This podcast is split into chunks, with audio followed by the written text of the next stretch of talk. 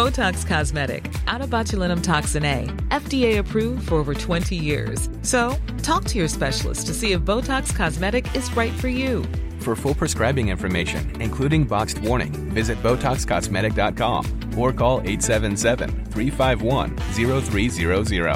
Remember to ask for Botox Cosmetic by name. To see for yourself and learn more, visit Botox Cosmetic dot com. That's Botox Cosmetic dot com. If you thought the only way to get a more defined jawline with natural-looking results was through surgery, think again. Juvederm Volux X C is a non-surgical injectable gel filler that improves moderate to severe loss of jawline definition and can help you achieve natural-looking results with little downtime. Even better, this improved definition lasts up to one year with optimal treatment. No maintenance required. Improve jawline definition for a smooth, sculpted look with Juvederm Volux X C. For important safety information and to find a licensed specialist, visit Juvederm dot com. That's J U V E D E R M dot com. Not for people with severe allergic reactions, allergies to lidocaine, or the proteins used in Juvederm. Common side effects include injection site redness, swelling, pain, tenderness, firmness, lumps, bumps, bruising, discoloration, or itching. There's a risk of unintentional injection into a blood vessel, which can cause vision abnormalities, blindness, stroke, temporary scabs, or scarring. Talk to a licensed specialist to find out if it's right for you. Ryan Reynolds here from Mint Mobile. With the price of just about everything going up during inflation, we thought we'd bring our prices down. So to help us, we brought in a reverse auctioneer, which is apparently a thing. Mint Mobile Unlimited Premium Wireless. How to get thirty, thirty, how to get thirty, how to get twenty, twenty, twenty, how to get twenty, twenty, how to get fifteen, fifteen, fifteen, fifteen, just fifteen bucks a month? Sold! Give it a try at mintmobile.com slash switch. forty-five dollars up front for three months plus taxes and fees. Promo rate for new customers for limited time. Unlimited more than forty gigabytes per month. Slows full terms at mint mobile dot com.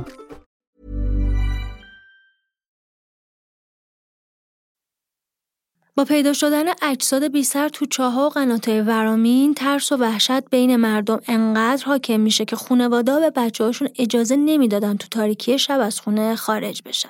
با توجه به همه این مدارک، برای کاراگاه‌ها مسلم میشه که با یه قاتل زنجیره‌ای سر و کار دارن.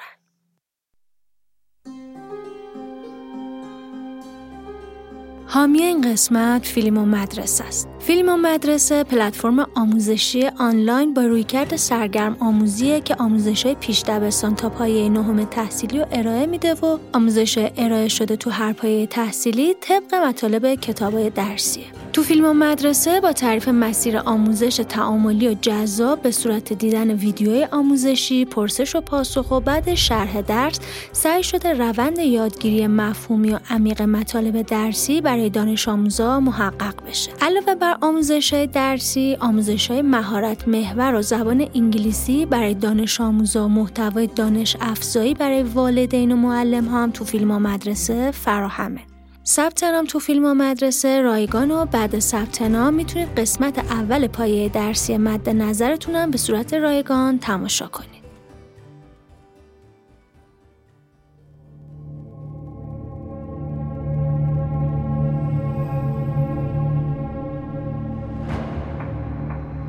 کشتن آدم‌ها یه اتفاق وحشتناکه، مخصوصاً اگه به یه عادت تبدیل بشه و از سر خوشگذرونی یا انتقام باشه. آدمکشی زنجیره‌ای یا قتل‌های سریالی به شکلی از قتل‌ها گفته میشه که قاتل سه نفر یا بیشتر رو توی بازه زمانی مشخص حدود یه ماه به قتل میرسونه.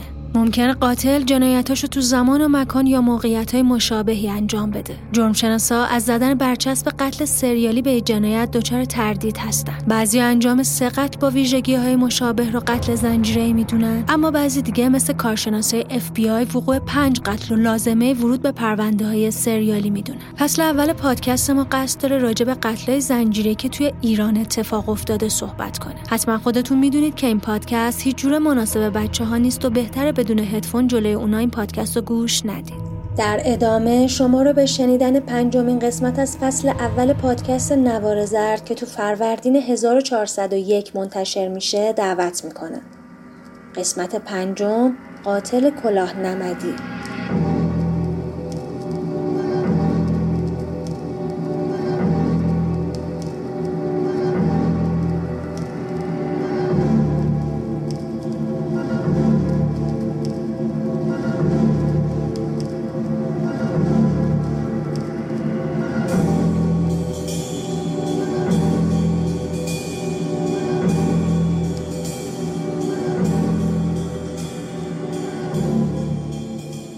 اواخر زمستون سال هزار و سیصد و چهل و یک یکی از کارمندای دادگستری ورامین با خانواده‌اش برای گردش رفته بودن دیدن یه مسجد تاریخی اطراف نعمت‌آباد که توی یکی از دالونای باریک کنار شبستان چشمشون به یه کارد خونی میفته که کنار دیوار انداخته شده بوده. کف شبستان و روی آجرای کمرکش دیوارم خون پاشیده شده بوده و اثر یه دست خونی هم روی دیوار مشخص بوده. خون تا صحن ریخته شده بود و تا کنار چاه قنات ادامه داشت و یهو تموم شده بود. این آقا تو چاه نگاه میکنه و حس میکنه چیزی داخلشه. برای همین شک میکنه نکنه پای یه قتل وسط باشه و میره به نزدیکترین ژاندارمری اون اطراف و چیزی که دیده بوده رو تعریف میکنه. ژاندارمری یه تیم میفرسته به جایی که اون آقا گفته بوده تا سر در بیارن قضیه چی بوده.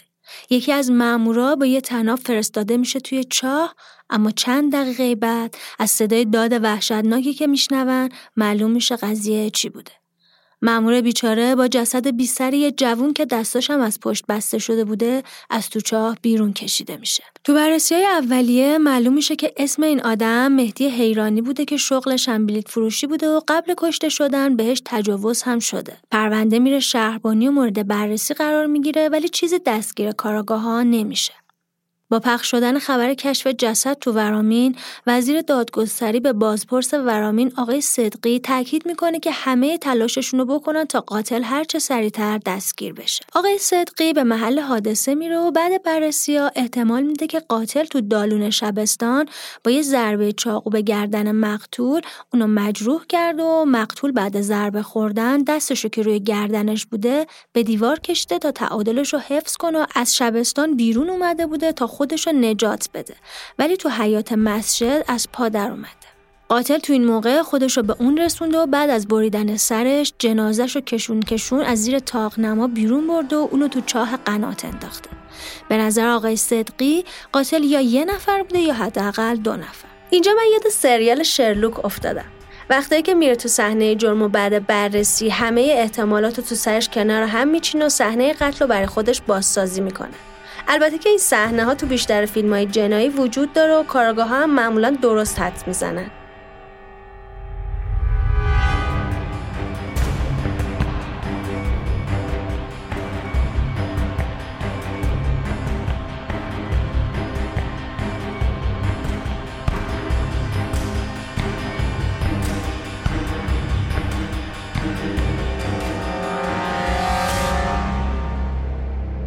حدود یه ماه بعد جنازه یه زن تو چاه قنات دولت‌آباد پیدا میشه که مرگ شباهت زیادی به پرونده قبلی داشته.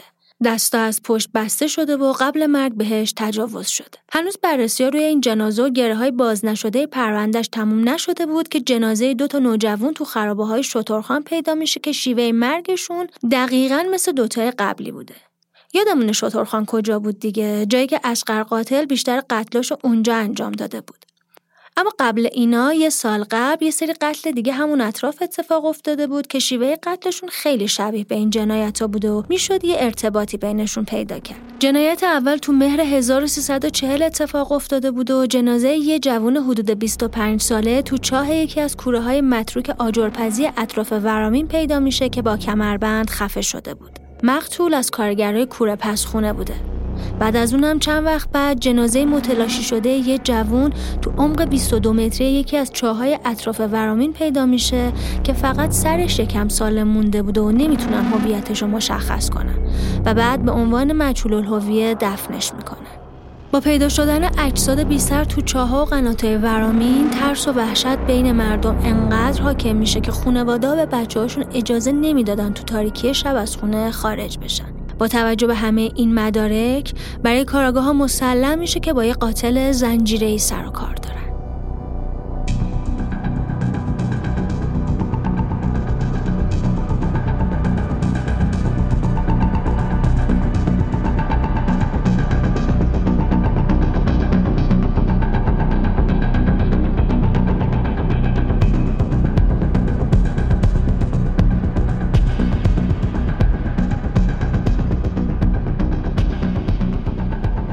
گفتیم چه سالیه؟ هزار و سیصد و چهل و یک.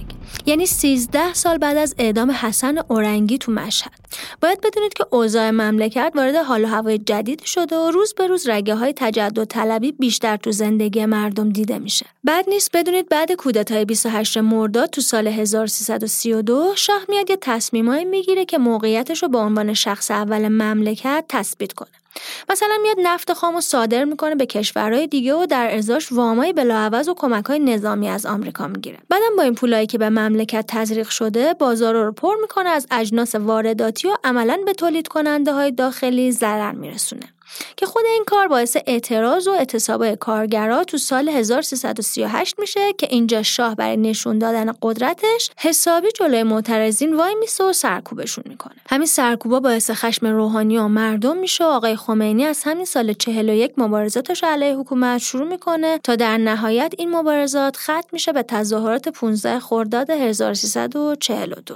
اما این کاری که شاه کرد فقط تبعات بدی همراه نداشت و اگه یه نگاه دورتر به این اتفاقا بندازی میبینیم که این کارا چقدر به شناخته تر شدن ایران از بودای فرهنگی بین کشورهای خارجی کمک کرده. مثلا یکی از این کارهای فرهنگی که تو اوایل دهه چهل انجام داد این بود که یه سری نهاد جدید تو این سالا تشکیل میشه، مثل شورای فرهنگی سلطنتی. کار این شورا این بوده که بیاد تو همه زمینه‌های فرهنگی مطالعه و اظهار نظر داشته باشه و یه سری طرح و پیشنهاد در رابطه با و ترویج بین‌المللی فرهنگ ایران هم داشته باشه که خب این کار باعث شد که ایران بیشتر تو دنیا شناخته بشه. یا یه سری هنرمند فرستاد به کشورهایی که مهد هنر بودن و بعد اینکه آموزش دیدن ازشون خواست برگردن و برای مملکتشون کار کنن. یکی از این هنرمندا بهمن محسس بود که تو سال چهل و دو بعد از تحصیل تو ایتالیا به ایران میاد و کلی نوآوری تو هنرهای تجسمی میکنه و حتی چند تا طراحی صحنه خیلی خاص هم برای تئاتر انجام میده. بهتون پیشنهاد میکنم حتما مستند فیفی از خوشحالی زوزه میکشد که درباره زندگی بهمن محسسه رو ببینید. آریت کس نپذیرفتم، هر چه دلم گفت بگو گفتم. من توی سیگار رو هم بده بعد بگو این فیلم چی بخواد بشه. سو میگن که خدا آدم رو به شکل خودش آفرید. خیلی رنسانسی بود خودم. تمامشون. از هنرمندای مطرح اون سالا میتونیم به مرتضی ممیز پدر هنر گرافیک ایران هم اشاره کنیم که تو سال چهل و یک تو بخش تبلیغات خارجی کانون آگهی زیبا فعالیتش رو شروع میکنه و تو همون ساختمون با احمد شاملو آشنا میشه و دعوتش رو برای همکاری تو کتاب هفته قبول میکنه و اونجا تو سمت تصویرگر و گرافیست مشغول به کار میشه. تو قسمت هنرهای نمایشی هم استاد حمید سمندریان بعد تحصیل در آلمان به دعوت وزیر فرهنگ و هنر تو سالهای سی و هشت به ایران میاد و شروع به تدریس و کارگردانی میکنه و تو سالهای چهل و یک و چهل و دو نمایش‌های اشباح ایبسن و مرده‌های بی‌کفن و دفن سارتر را اجرا میکنه. تو سینما هم فیلم جاده مرگ تو سال چهل و دو خیلی سر و صدا به پا میکنه که تم جنایی داشته و کارگردانش اسماعیل ریاحی همسر شهلا ریاحی بوده. کلانتری نوزده سلطان برهانی، من کارگاه نظری پور. اون مرد مست و توقیفش کنید. از قرائن اون قاتله، قاتل سه نفر. زود دستگیرش کنید. اون یه قاتل خطرناکیه. یه مأمور. اون مرد مست قاتله، زود دستگیرش کنید.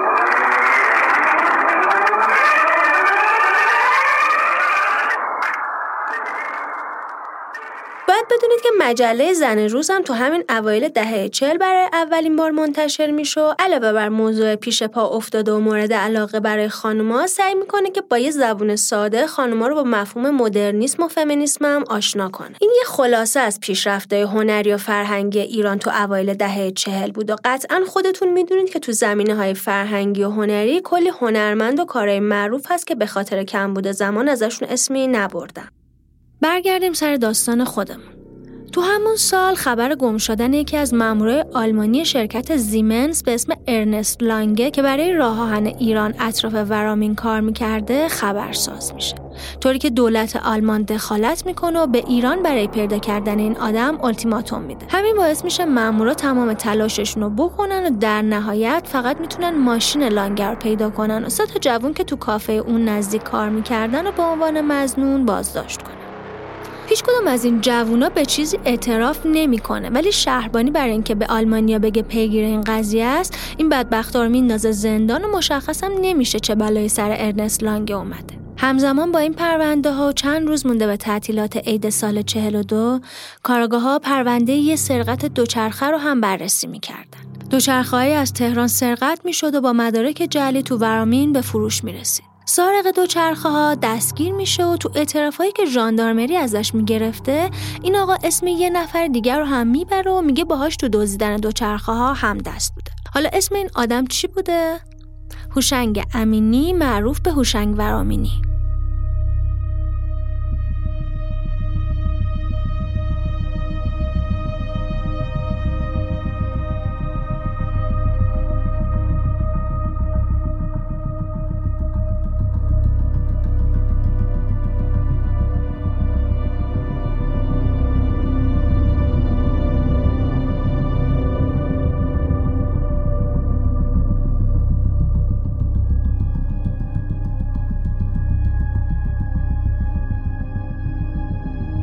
مامورا برای سوال و جواب راجع به دزدیدن دوچرخه ها میرن دم خونه این آدم، ولی هوشنگ با دیدن اونا فرار میکنه. وقتی خبر فرار کردن هوشنگ رو به صدفان هاشمی که بالا دستشون بوده میدن، صدفان با شنیدن اسم این آدم یاد یه خاطره میفته. چند سال پیش یه جوونی و موقع کشتن یه جوون دیگه دیده بوده و دقیقاً وقتی اون جوون میخواسته سر اون یکی رو ببره، صدفان هاشمی بازداشتش کرده بوده و نذاشته بوده کارشو بکنه و زندانیش کرده بوده. ولی این آدم بعد چند وقت از زندان آزاد شده بود و کسی خبری ازش نداشته. صدفاً پرونده‌های اون سال زیر رو میکنه و آخر سر چیزی که میخواد و پیدا میکنه. بله، اسم آدمی که چند سال قبل حین قتل دستگیر شده بوده، هوشنگ امینی بوده.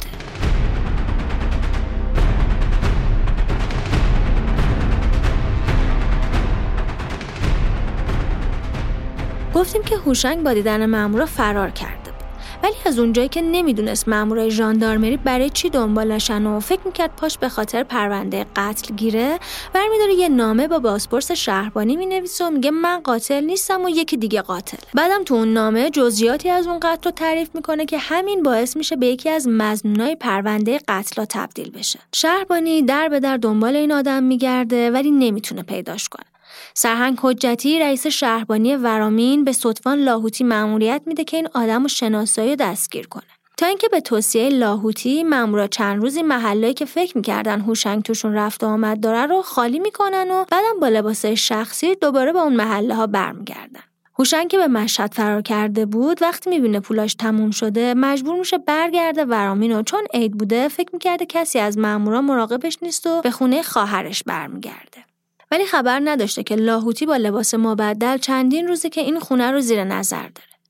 توی یکی از روزا لاهوتی میبینه که یه خانم هیکلی که روش رو سفت گرفته بوده میره تو خونه خواهر هوشنگ. اونم مطمئن میشه که این خانم خود هوشنگه. برای همین خیلی ضربتی با بقیه مامورا میریزن تو خونه و آخر سر هوشنگ رو تو صندوق لباسای خواهرش پیدا میکنن و به جرم قتل و دزدی بازداشتش میکنن. هوشنگ تو بازجویی‌ها منکر جنایاتش میشه و چهار نفر دیگر رو به عنوان قاتل معرفی میکنه. چهار نفری که هوشنگ میگفته قاتلن دستگیر میشن، اما تو بررسی‌ها معلوم میشه تو این جنایت‌ها نقشی نداشتن. هرچی بازجویی‌ها بیشتر میره جلو، هوشنگ کمتر حرف میزنه تا اینکه در نهایت اعتراف میکنه هم دست کسی به اسم اصغر ننشیری بوده و اون قتل‌ها رو انجام داده. با دستور آقای صدقی، اصغر ننشیری شناسایی دستگیر میشه و شروع میکنن بازجویی کردن ازش تا ببینن که هم دست هوشنگ امینی بوده یا نه. اما بعد از سوال و جوابای زیاد معلوم میشه که هوشنگ به خاطر اختلاف‌های محلی این آدمو به عنوان هم دستش معرفی کرده. با اینکه بیگناهی این آدم ثابت میشه، ولی روزنامه کیهان عکسش رو به عنوان همدست هوشنگ امینی منتشر میکنه تا خواننده‌های بیشتری جذب کنه. رئیس شهربانی شروع میکنه از تمام اطرافیان هوشنگ بازجویی کردن تا اینکه بالاخره یکی از دوستای هوشنگ اعتراف میکنه که چند شب قبل هوشنگ رو دیده و اون براش تعریف کرده که تا الان چهارده نفر زن و مرد و بچه رو کشته و شاید پانزدهمین نفرم خودش باشه. یه خانم دیگه هم تو بازجویی‌ها شهادت میده یه صبح زود هوشنگو با لباسای خونی دیده بوده که به حموم میرفته. ولی با همه این شهادت‌ها مدرک محکمه پسندی پیدا نمی‌کردن و هوشنگ هم هیچ جوره اعتراف نمی‌کرده. اما در نهایت کسی که باعث میشه هوشنگ امینی اعتراف کنه کسی نبوده جز پرویز یاحقی. بله، درست شنیدین، آهنگساز و نوازنده مشهور ویولون.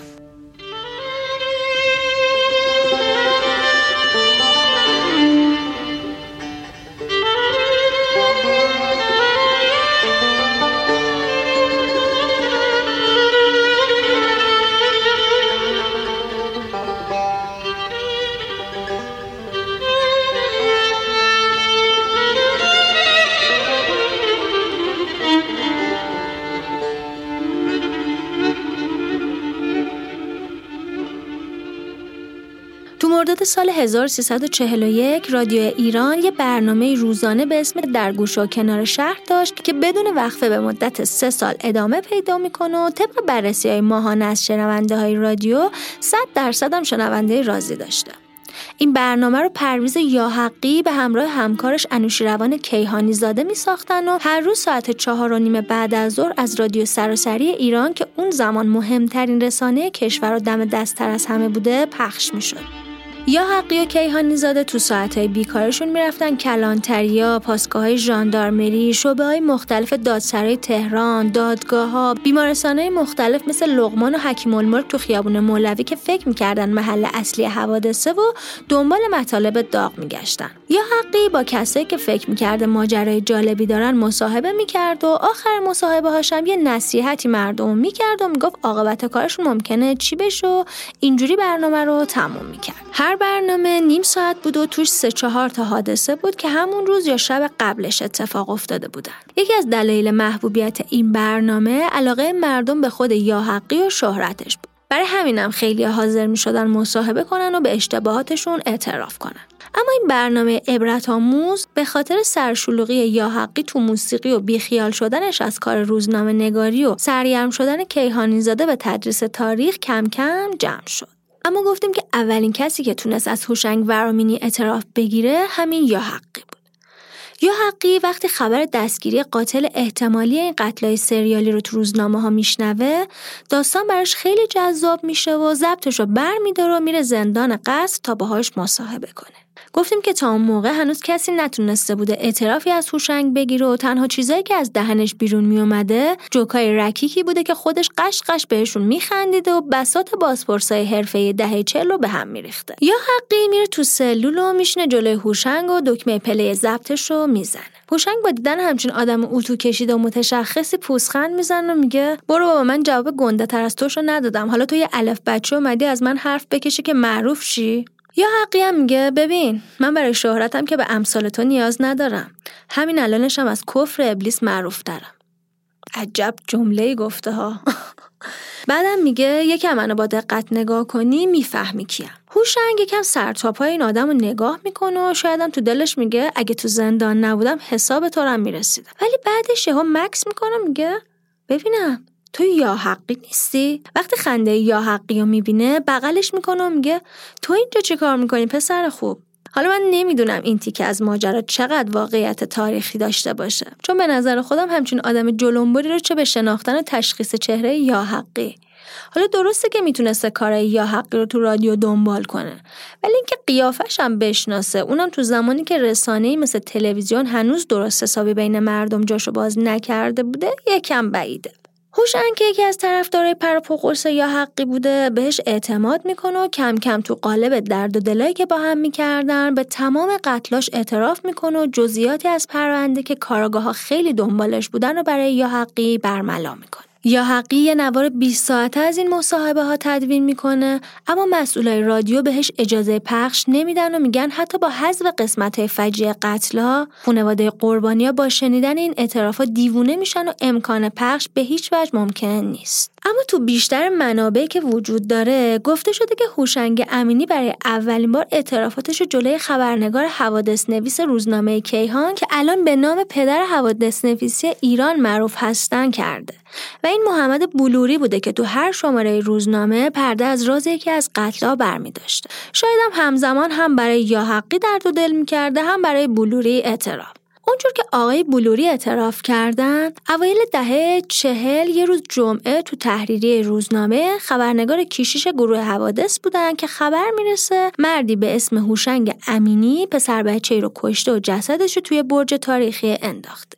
ایشون به محل حادثه که میرسن میگن قاتل رو گرفتن و الان تو زندان شهربانی ورامین. بالاخره میتونن اجازه بگیرن تا با قاتل صحبت کنن. تو این صحبت‌ها قاتل به قتلایی که تا اون موقع کرده بوده اعتراف میکنه. این اعترافات تو روزنامه چاپ میشن و کار مامورای شهربانی و حسابی سخت میکنه. تا حدی که به گفته آقای بلوری یه روز آقای پارسایی بازپرس پرونده هوشنگ زنگ میزنه به روزنامه، ازشون خواهش میکنه تا هر جور شده محل دفن همه قربانی‌ها و یه جا از زیر زبون هوشنگ بیرون بکشن و توی یه شماره چاپ کنن تا مامورا مجبور نباشن هر روز منتظر خبر محل دفن جدید باشن و بدونن با چند تا مقتول سر کار دارن. ولی سردبیر که دیده بود اینجوری تیراژ روزنامه‌اش بالاتر رفته، قبول نکرده این کارو بکنه و گفته بود هر روز فقط خبر یه قتل رو منتشر کنیم. طبق گزارشایی که بلوری تو کیهان چاپ می‌کرده، تا اون موقع هوشنگ به قتل هشت تا پسر اعتراف کرده بوده. تا اینکه یه روز تو یکی از مصاحبه‌هاش ادعا میکنه که ارنست لانگه رو هم اون کشته. بله، همون کارمند آلمانی که اول داستان گم شده بود.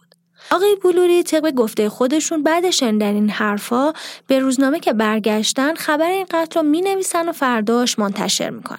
بعد اینکه این خبر تو روزنامه چاپ میشه، مامورای شهربانی که خیلی امید داشتن لانگر رو زنده پیدا کنن، اول باور نمی‌کنن که این حرفا واقعیت داره. فکر می‌کنن این آدم می‌خواد برای خودنمایی و مهم جلوه دادن خودش این ادعا رو بکنه. تا اینکه مامورا و بازپرس پرونده میرن به محل دقیقی که هوشنگ تو اعترافش به قتل لانگه کرده بوده و جنازه رو پیدا میکنه. اونجوری که آقای بلوری تعریف کردن، بازپرس پرونده زنگ میزنه بهش و میگه آدرس درست بود، دیگه نیست. بعد این اعترافا مامورا میگردن دنبال همدست هوشنگ تو به قتل رسوندن لانگه و بالاخره هم بازداشتش میکنه.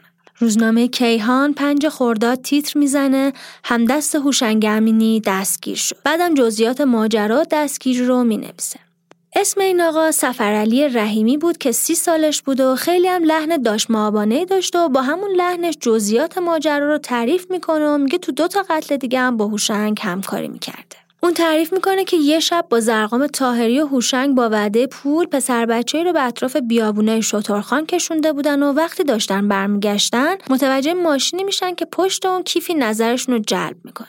اون ادامه میده وقتی داشتیم کیفو میدوزیدیم صاحب ماشین اومد که مرد چاق بود. اون با من درگیر شد و هوشنگ با دستمالی که لوله کرده بود اونو خفه کرد و منم با سنگ به سرش زدم. بعد تو کیفو نگاه کردیم و چیزی به درد بخوری پیدا نکردیم. فقط یه مش پول خارجی بود که به درد ما نمیخورد. بعدش کشون کشون جسدو به سمت قنات بردیم و انداختیمش اونجا. با این اعترافا معمای قتل ارنست لانگه آلمانی بعد از بیست و چهار ماه حل میشه.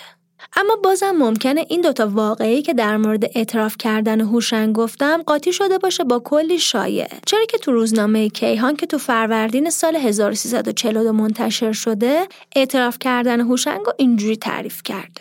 وقتی بازپرس جنایی ورامین آقای صدقی تو دفتر رئیس شهربانی مشغول اعتراف گرفتن از یکی دیگه از متهمای این پرونده به اسم حاجی قمی بوده، در اتاق باز میشه و یه سرباز سراسیمه میاد تو یه چیزی در گوش آقای صدقی میگه. جریان چی بوده؟ سرباز میگه جناب رئیس میخوام یه چیز مهمی بگم. هوشنگ ورامینی تو زندان به یکی از مامورا که خودش رو جای زندانی سابقه دار جا زده بوده اعتراف کرده که قاتل یه سری آدم بیگناهه. آقای صدقی متهم مرخص میکنه و گزارش که سرباز براش آورده بوده رو میخونه. تو گزارش نوشته شده بود که هوشنگ پیش زندانی به اسم بابا شیرکوند گفته که من قاتل یه سری آدم بیگناهم و انگیزم هم این بوده که وقتی سرشون رو میبریدم اونا به خرخر میافتادن و از این طرز جون کردنشون لذت میبردن. اگه پادکست فیکشن رو گوش داده باشین قطعاً اینجا یاد قسمت خوناشام دوسلدورف میافتین، کسی که با شنیدن صدای خون مقتولینش دچار اورگاسم میشده.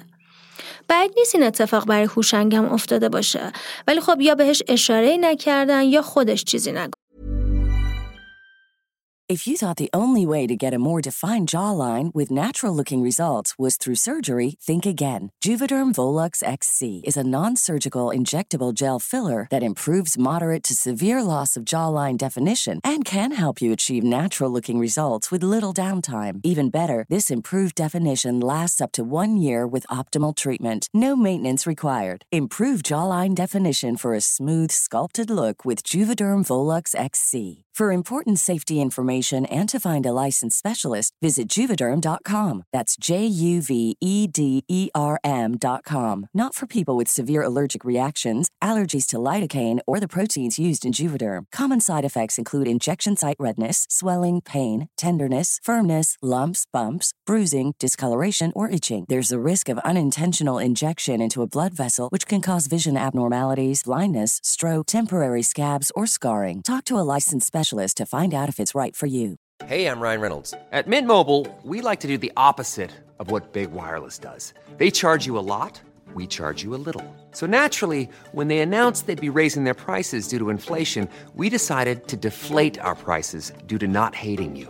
That's right. We're cutting the price of Mint Unlimited from thirty dollars a month to just fifteen dollars a month. Give it a try at mintmobile.com slash switch. forty-five dollars up front for three months plus taxes and fees. Promo rate for new customers for limited time. Unlimited more than forty gigabytes per month slows. Full terms at mint mobile dot com. تو همین حین یه مدرک محکمه پسند دیگه هم به دست آقای صدقی میرسه. مدرک چی بوده؟ یه کفش. مامورا موقع دستگیری هوشنگ هیچ ردی پیدا نکرده بودن و همه لباسای هوشنگ شسته شده بوده، تا اینکه یکی از مامورا توی لنگ کفش هوشنگ یه لکه خون پیدا میکنه. آقای صدقی کفش رو فرستاده بود به پزشکی قانونی توی تهران تا لکه خون توی کفش با خون مهدی حیرانی که توی مسجد کشته شده بود مطابقت داده بشه. من اینجا که آقای صدقی منتظر جواب پزشکی قانونی تا از تهران برسه، یاد فیلم خاطرات یک قتل بونگ جونگ هو میافتم. اونجا که کاراگاه داستانمون منتظر جواب دی ان ای مظنون پرونده است تا از آمریکا برسه و گره پرونده رو باز کنه. بقیه‌شو دیگه نمیگم تا اسپویل نشه.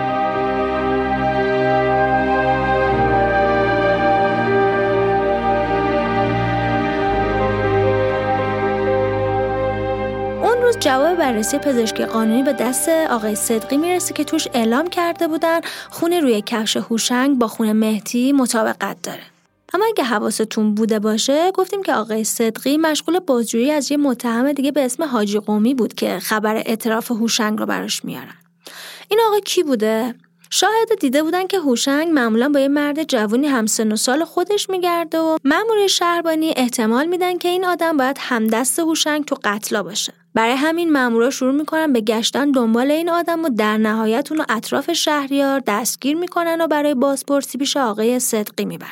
حاجی قومی با دیدن آقای صدقی رنگ از روش میپره و وقتی ازش بازجویی میشه که تو جنایت مسجد ورامین دست داشته یا نه، خیلی سریع خودشو میبازه و اعتراف میکنه و ماجرا رو اینطوری تعریف میکنه. یه روز تو تهران هوشنگو دیدم که مهدی هم باهاش بود. رفتیم یه کافه سمت مولوی و مشروب. اونجایی که ما نشسته بودیم خیلی خلوت. اونجایی که ما نشسته بودیم خیلی خلوت بود. هوشنگ به مهدی گفت یه مقدار مال دزدی دارم که تو مسجد خرابه ورامین قایم کردم. نظرت چیه همگی بریم اونجا و اموالو بین خودمون تقسیم کنیم؟ مهدی هم قبول کرد. طرفای غروب بودش. راه افتادیم سمت ورامین و شب رسیدیم به مسجد. اونجا خیلی تاریک بود. چشممون جایی رو نمیدید. کورمال کورمال جلو میرفتیم تا اینکه رسیدیم به شبستون مسجد. چشممون که به تاریکی عادت کرد، پیچیدیم طرف یه دالون باریک.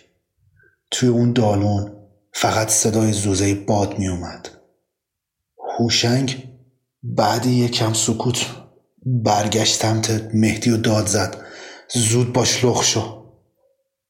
مهدی هم بدون اراده لخ شد.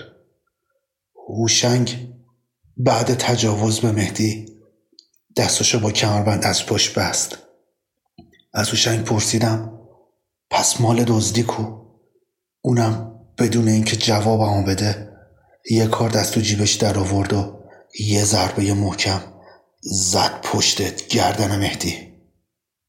مهدی شروع کرد به داد و فریاد کردن، اما کسی نبود صداشو بشنوه.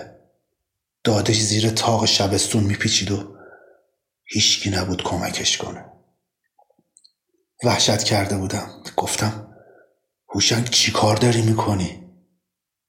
به هم گفت حرف اضافه نزن، چاقوتو در بیار و تو هم بزنش وگرنه میکشمت. منم از ترس اینکه نکنه منم بکشه با چاقو دوتا بهش زدم.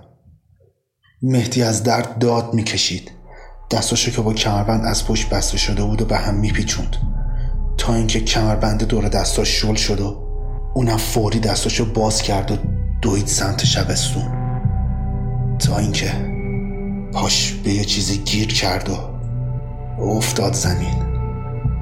هوشنگم آروم رفت بالا سر مهدی و سرشو برید. به هم گفت بیا دست و پاشو بگیر. بعد با هم کشوندیمش سمت قناتی که اون نزدیکی بود و انداختیمشون تو.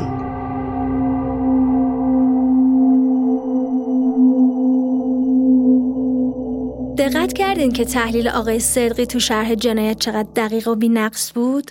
بعد این اعتراف‌ها روزنامه کیهان تو گزارشی به نقل از بازپرس پرونده تو ورامین یعنی آقای صدقی می‌نویسه هوشنگ امینی قطعاً سی و پنج نفر رو کشته و از اینجا به بعد پرونده به دادسرای تهران ارجاع داده میشه. این مرد علاوه بر جنایت به دوستش هم درس آدمکشی میداده. اما بشنویم از جزئیات قتل‌ها از زبون هوشنگ امینی.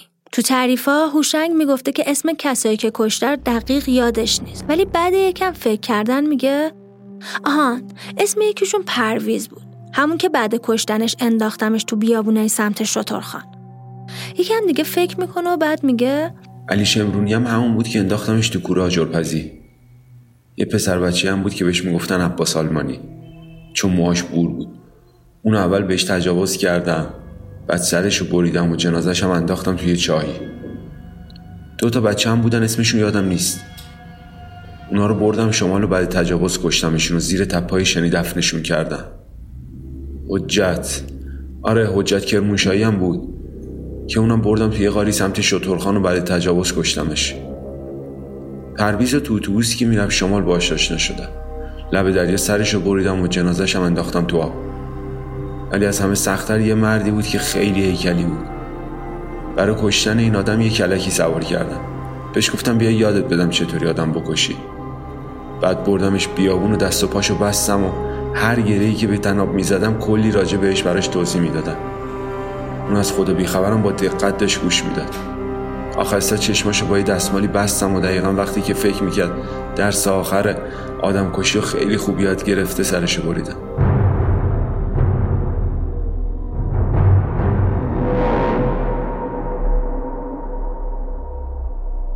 یه چیزی تو مایه های کار سیف القلم که تو قسمت دوم دربارش حرف زدیم دیگه. شاید با خودتون بگید اون دیگه چه احمقی بوده که تا این حد پیش رفت و بازم نفهمیده. ولی باید دقت کنید که خیلی از ما هم تو بچگیمون کم از این کارا نکردیم، ولی شانس آوردیم و تهش زنده موندیم. تو تمام اعترافا گوشه لب هوشنگ لبخند بود و با خونسردی همه جزئیاتو تعریف میکرد. حتی یه دست نوشته ازش تو روزنامه کیهان چاپ شده که با خط خودش نوشته خوانندگان عزیز، من تا کنون هفت نفر رو سر بریدم من تا کنون هفت نفر رو سر بریدم و تا آخر عمر همین کار من است، برای اینکه دلم میخواد زنده بمانم و آه دلم رو از اینها بگیرم. هوشنگ امینی. هوشنگ امینی.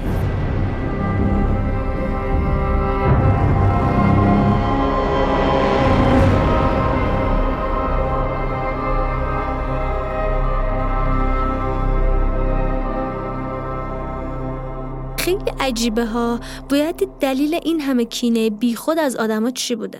کسایی که واقعا کاری به کارش نداشتن و سنشون اونقدر کم بوده که نمیتونستن همچین آدمی رو اذیت کنن. من خودم احتمال میدم بعید نیست تو بچگی به خودشم تجاوز شده باشه و این آدمم به خاطر انتقام تلافیشو سر بچه ها در می آورد. اما گفتیم که برای امینی مرد و زن و نوجوان و بزرگتار فرقی نداشت و هر کسی رو که به تورش میخورد میکشت. جالبه بدونید چون بیشتر قربانیاشو تو چاه مینداخته، قبل اینکه دستگیرش کنن به شبه چاهای قنات هم میگفت.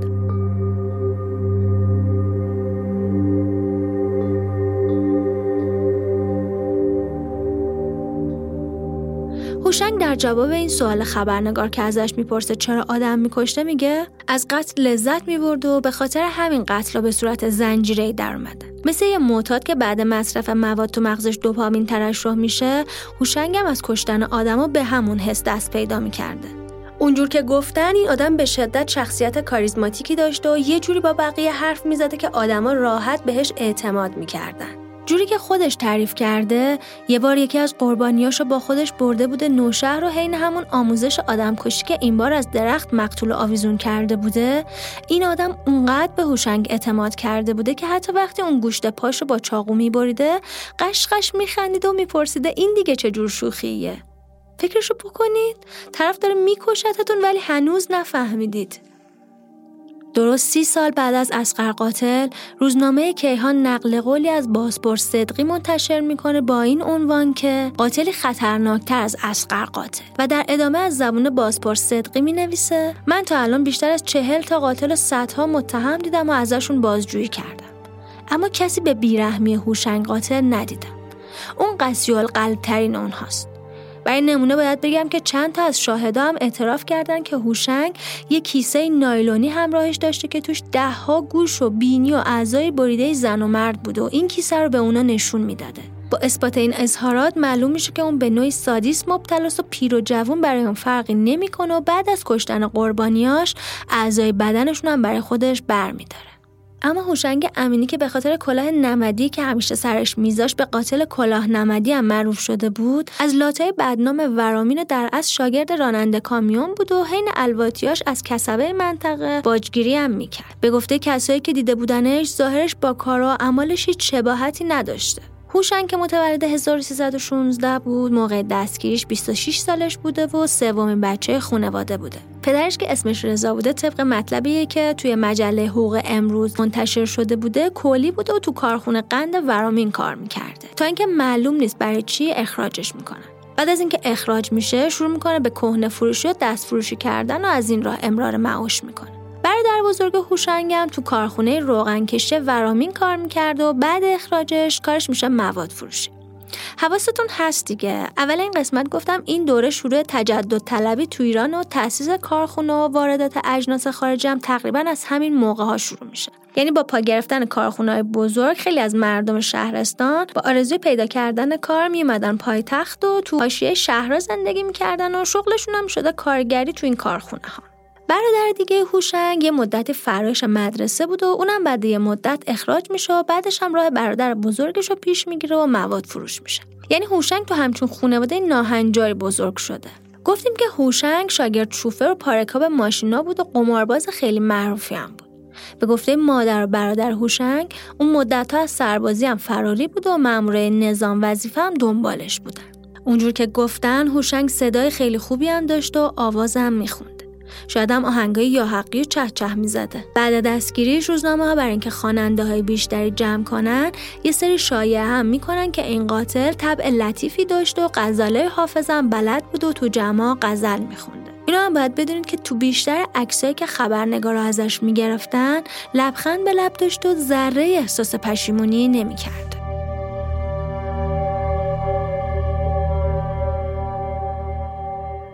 تا آخر شهریور هزار و سیصد و چهل و دو پرونده جنایت‌های این متهم بیست و شش ساله سه تا بازپرس عوض میکنه.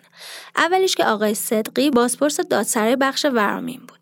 بعد از اون پرونده به شعبه پنج دادسرای تهران به دست آقای پارسایی میرسه، ولی یه مدت بعد به خاطر اینکه پارسایی بازپرس این شعبه راهی دیوان کیفر شده بود، رسیدگی این ماجرا به بازپرس شعبه بیست و پنج دادسرای تهران ارجاع داده میشه. روزنامه کیهان پنج مرداد هزار و سیصد و چهل و دو بعد حدود یک ماه و نیم سکوت خبری توی مطلب با تیتر من کسی را نکشتم به نقل از متهم اصلی این پرونده نوشت: هوشنگ امینی متهم به ارتکاب جنایات متعدد بیابان‌های تهران امروز در بازپرسی گفت من حتی از کشتن یک مرغ رنج میبرم، چطور میتوانم آدم بکشم؟ او با سر و وضعی مرتب از بند شیش زندان قصر به شعبه بیست و پنج بازپرسی آورده شده بود تا با سفر علی رحیمی و اصغر نشیری مواجه داده شود.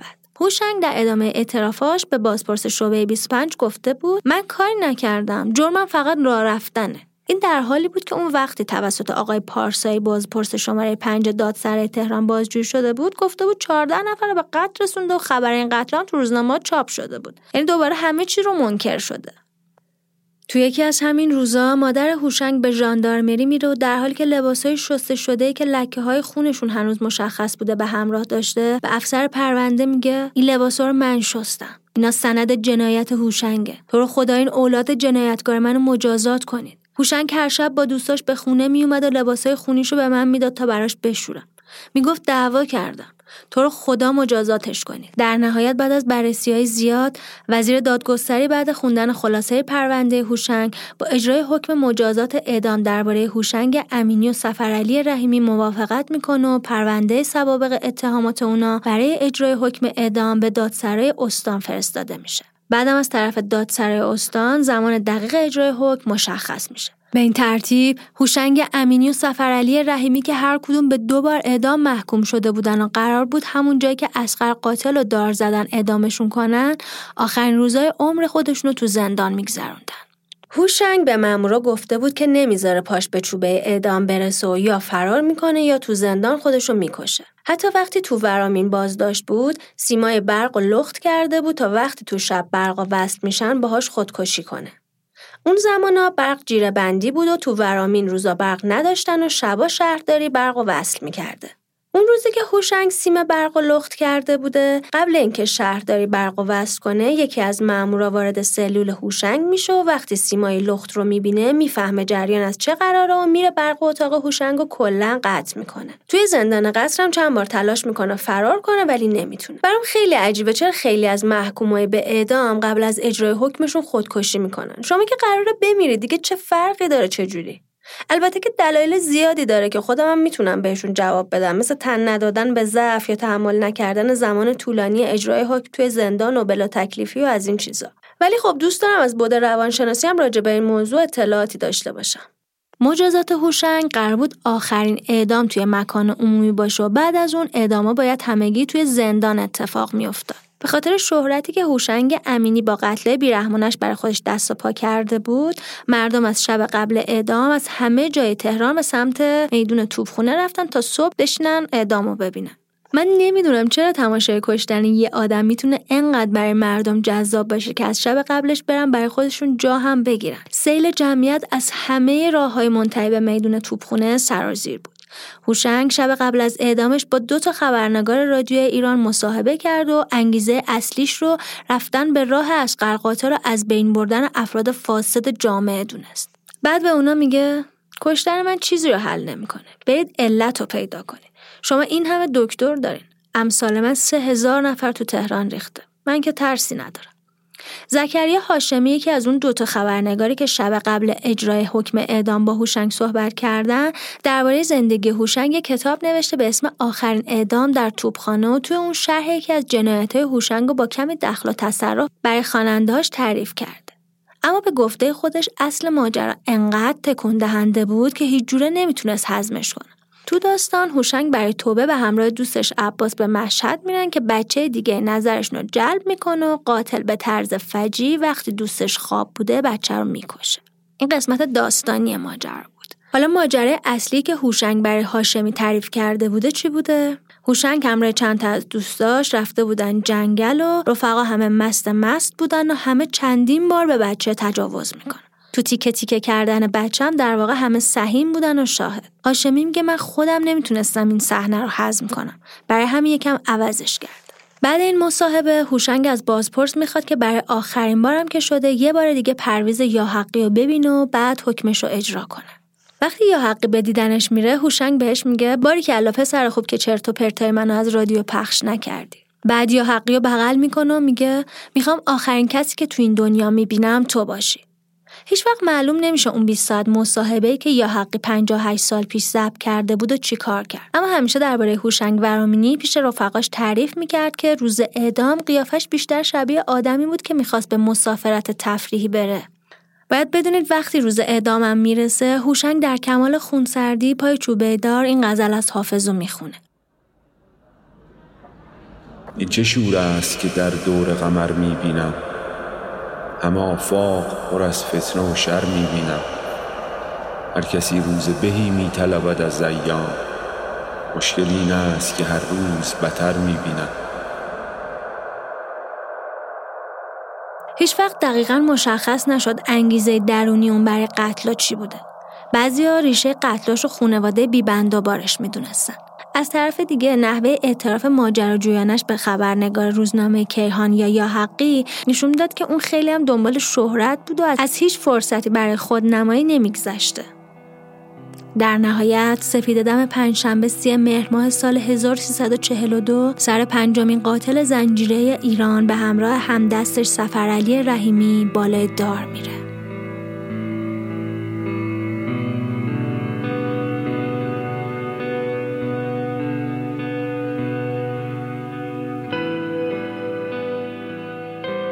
چیزی که شنیدین پنجمین قسمت پادکست نوار زرب. خیلی مهمه که بدونید ما تو این پادکست فقط وقایع جنایی بررسی نمی کنیم، بلکه سعی داریم در کنار ماجراها وقایع تاریخی که تو اون زمان خیلی مهم و تأثیر گذار بودن هم بررسی کنیم. پس اگه همچین موضوعی برای شما یا دوستاتونم جذابه، ما رو به بقیه هم معرفی کنید و از طریق تمام اپ‌های پادگیر یا صفحه اینستاگرام یا کانال یوتیوب و تلگرام ما رو دنبال کنید. اگر هم دوست دارید برای ادامه دادن این مسیر از ما حمایت کنید، چه در ایران چه در خارج از ایران، میتونید از طریق لینک حامی باشه نوار زرد که تو توضیحات گذاشته شده این کار انجام بدید. قطعا میدونید که برای حمایت مالی از نوار زرد هیچ اجباری وجود نداره و این کار شما صرفا ما رو برای ادامه مسیر دلگرم میکنه. منابع اپیزودامونم تو قسمت توضیحات اپ‌های پادگیر وجود داره. اگه دوست دارید که خودتونم راجع به اپیزودا بدونید یا موسیقی که استفاده کردیم براتون جذابه، میتونید از اینجا پیداش کنید. تشکر میکنم از همه عزیزایی که ما رو تو ضبط این قسمت یاری کردن و یه تشکر ویژه میکنم از حامی این قسمت که فیلم و مدرسه بود و ما رو تو ضبط این قسمت خیلی کمک کرد. ممنون که ما رو دنبال میکنید و ممنون که انتقاداتتون رو به گوش ما میرسونید. این پایان این قسمت بود، ولی اگه دوست داشته باشید میتونید موسیقی رو تا آخر دنبال کنید.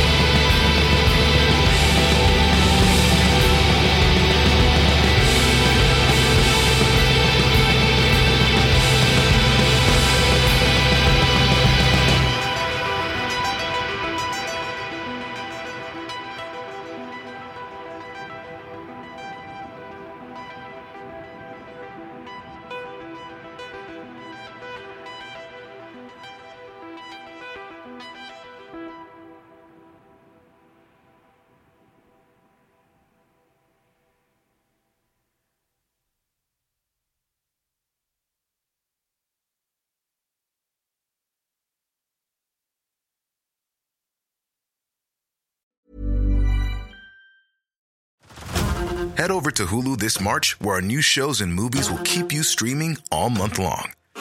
Catch the award-winning movie, Poor Things, starring Emma Stone, Mark Ruffalo, and Willem Dafoe. Check out the new documentary, Freaknik, The Wildest Party Never Told, about the iconic Atlanta street party. And don't miss F X's Shogun, a reimagining of the epic tale starring Anna Sawai. So, what are you waiting for? Go stream something new on Hulu.